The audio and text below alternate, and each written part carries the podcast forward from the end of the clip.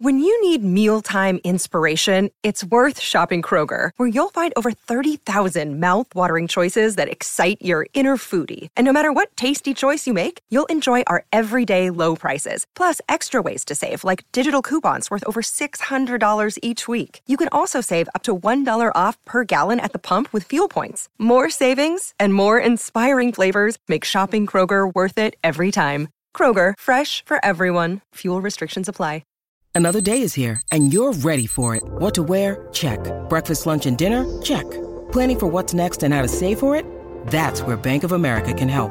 For your financial to-dos, Bank of America has experts ready to help get you closer to your goals. Get started at one of our local financial centers or 24-7 in our mobile banking app. Find a location near you at bankofamerica.com slash talk to us. What would you like the power to do? Mobile banking requires downloading the app and is only available for select devices. Message and data rates may apply. Bank of America and a member FDIC.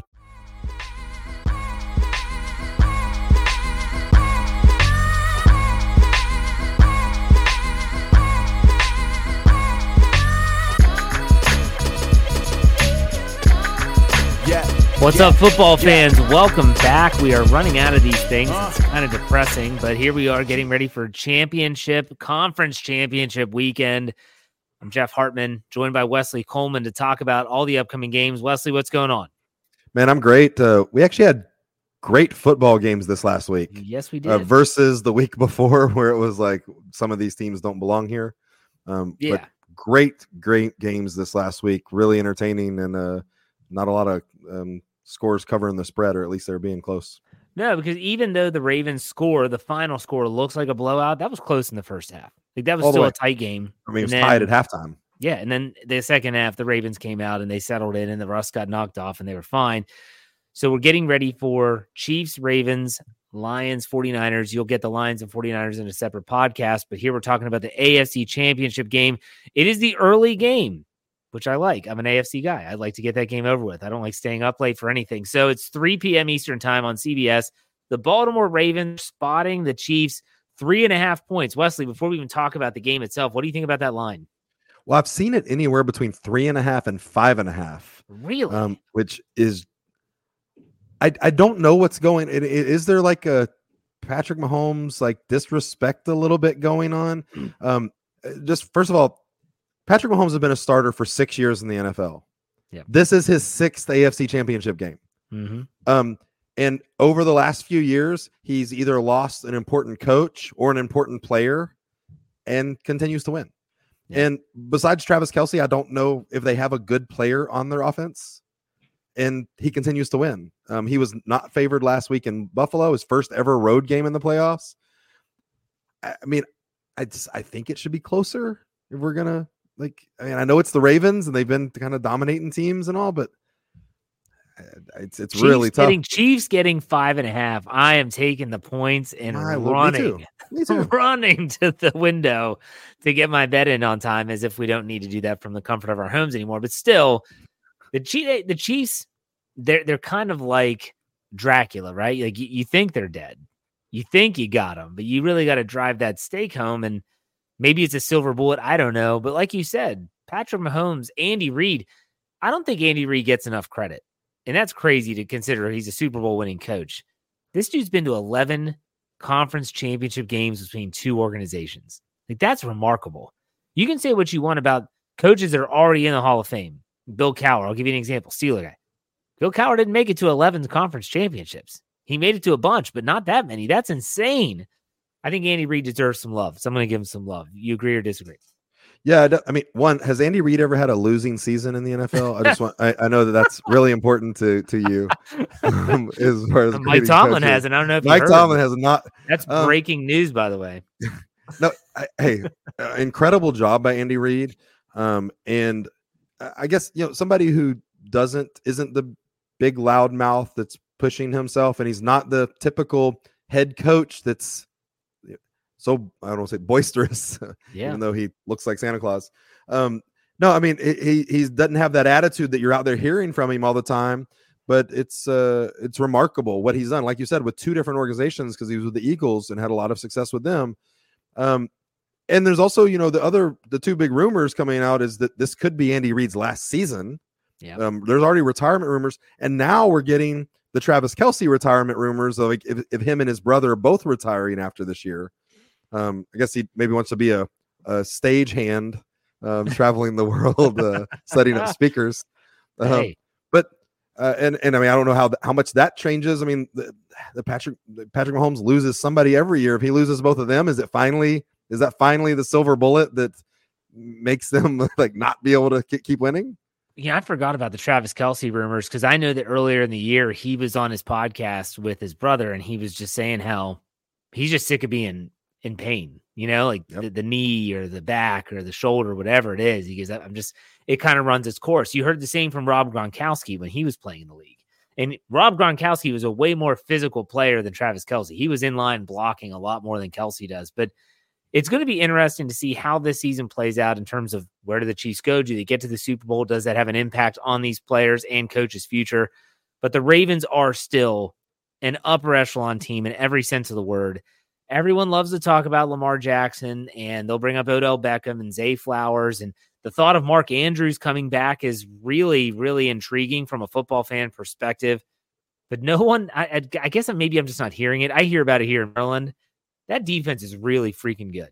Like, really good. Like, Roquan Smith brought a different edge to that defense that they did not have since Ray Lewis was there. And I'm not comparing the two, but from an edge perspective, yes, I think that the Ravens defense is up to the task. What do you think?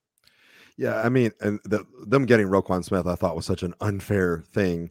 Um, and here we are talking about a Texans team that put 45 points up the week before against the Browns defense, which was the Mhm. best defense in football, Supposedly. and the Ravens were number two. Yeah, Yeah. I mean, it's so um, pretty interesting that this is what the Ravens did. And again, we're, we're not commenting on the game was closer than the score, but the Texans still only scored 10. Yeah.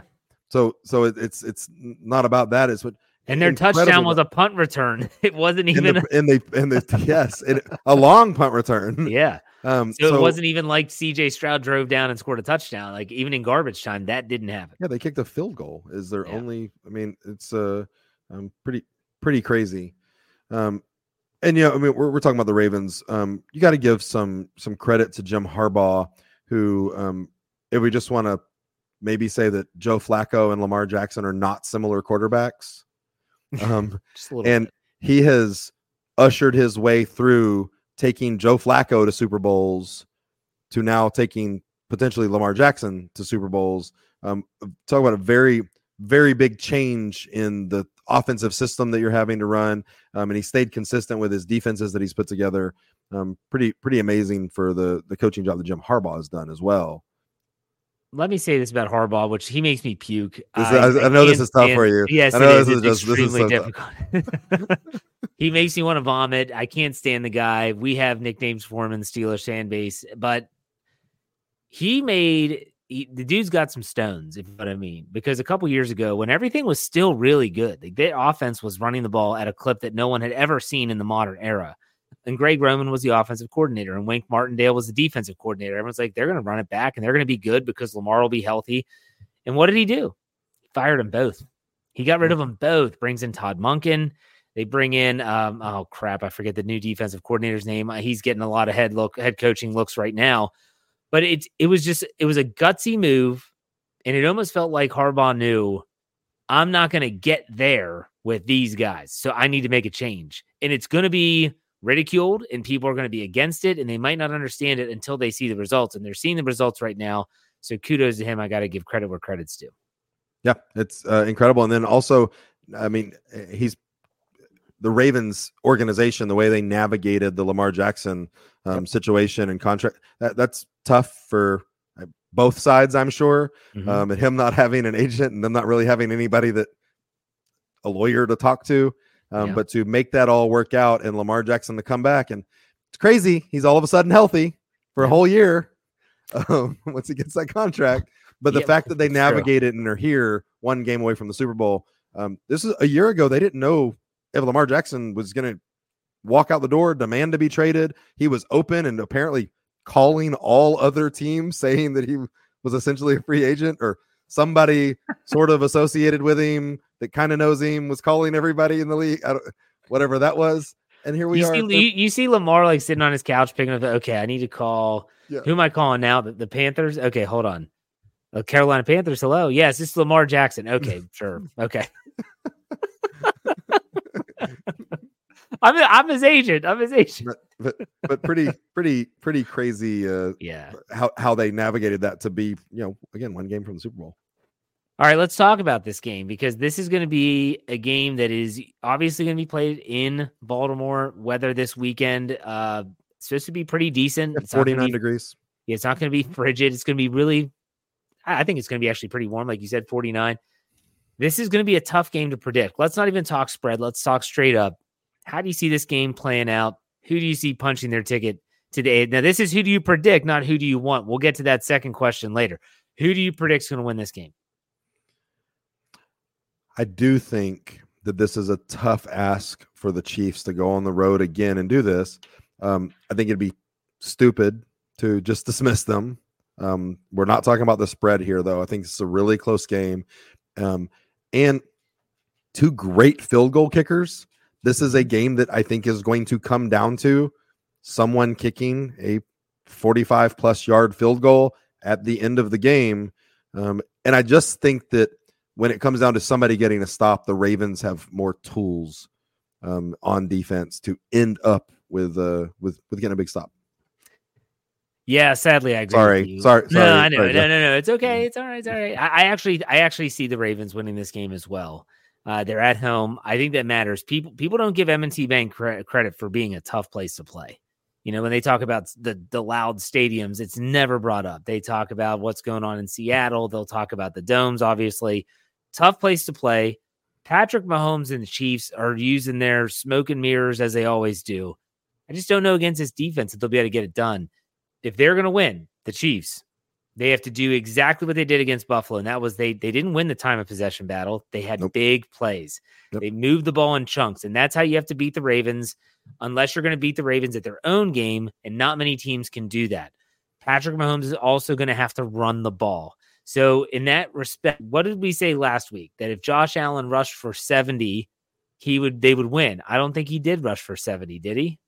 Um, he ended up running for 72, so we were wrong. Oof. So we were we were close, and he well, some people would say that they should have won, but still, that's beside the point. If yeah, Patrick Mahomes, I would say if if Patrick Mahomes rushes for over forty, I think the Chiefs win.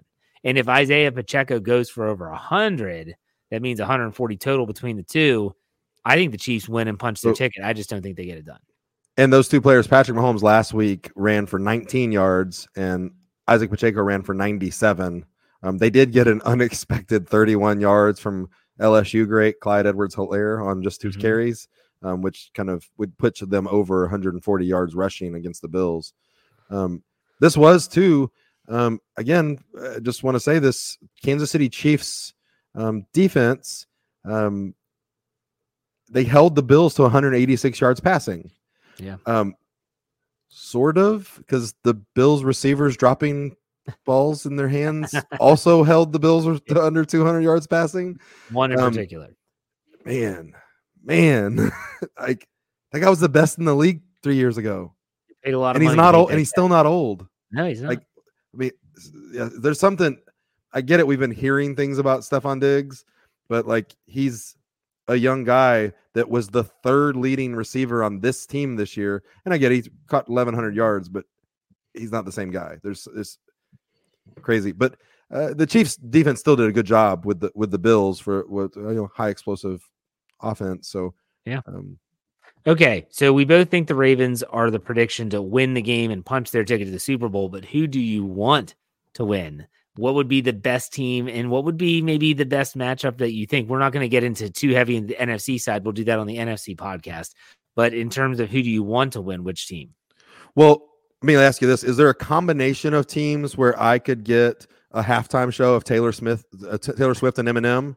Like, is there? no, that you know like, not. could it just Usher- be the number one fan? Usher's not allowing that. like- Usher can be a background dancer, but can I just get Taylor Swift and Eminem, the duo? Um, so I get the the Lions and the and the Chiefs going here. Um, you know, I'll say this. So, and I'll, this is overthinking it. So I have a little bit of Chiefs fatigue. I think that everybody's probably getting some Chiefs fatigue. Like they win Yeah. a lot, But I think that maybe the best way to getting over the Chiefs fatigue is for the Chiefs to make one more Super Bowl. I think they make this Super Bowl and we might have the Reid and Kelce retirements.